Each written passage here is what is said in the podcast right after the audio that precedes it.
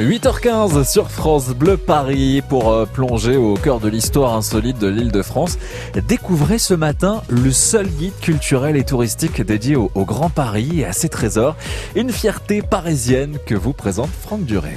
Aujourd'hui, La fierté parisienne, c'est un livre, le guide des grands parisiens pour découvrir autrement la région parisienne. Avec la fin du confinement, la fin du couvre-feu, vous allez pouvoir continuer à sortir, recommencer les sorties et vous allez découvrir entre autres qu'il y a des parcs plus grands que Central Park en Ile-de-France, qu'il y a plus de 1200 lieux de spectacle, 300 musées et centres d'art en région parisienne. C'est assez impressionnant, c'est découpé de façon très sympathique, de très très belles photos pour découvrir les lieux avant d'y aller et Renaud Charles, un des co-auteur du Grand Guide parisien, nous donne son coup de cœur dans la région Île-de-France. L'une de mes dernières découvertes, et pourtant j'ai beaucoup arpenté l'Île-de-France, ça a été le, parc naturel du Vexin français.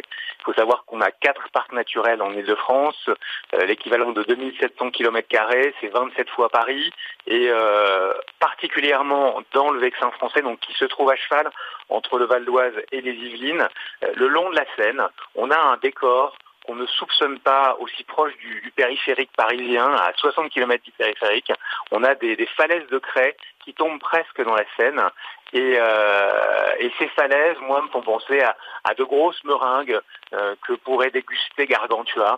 Donc quand on, quand on se promène le long de la Seine entre Véteuil et La Roche-Guyon, on est euh, presque collé à ces falaises et le décor est inimaginable.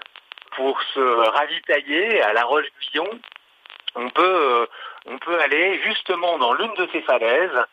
C'est euh, un restaurant, une cave à bière qui est ouverte et qui s'appelle la Grotte à bière. Et donc on peut y déguster euh, des bières locales, des bières d'autres d'autres pays, tout en dégustant une planche de charcuterie. Donc ça c'est une de nos très bonnes adresses euh, dans le très grand Paris. Bien sûr, à consommer avec modération hein, si vous vous arrêtez dans cette grotte. Les champs, les rooftops, la petite Riviera, l'hypermuséum, l'océan vert, le Square XXL sont tous les thèmes que vous pouvez retrouver dans ce coup de cœur, cette fierté parisienne pour découvrir autrement l'île de France, le guide des grands parisiens.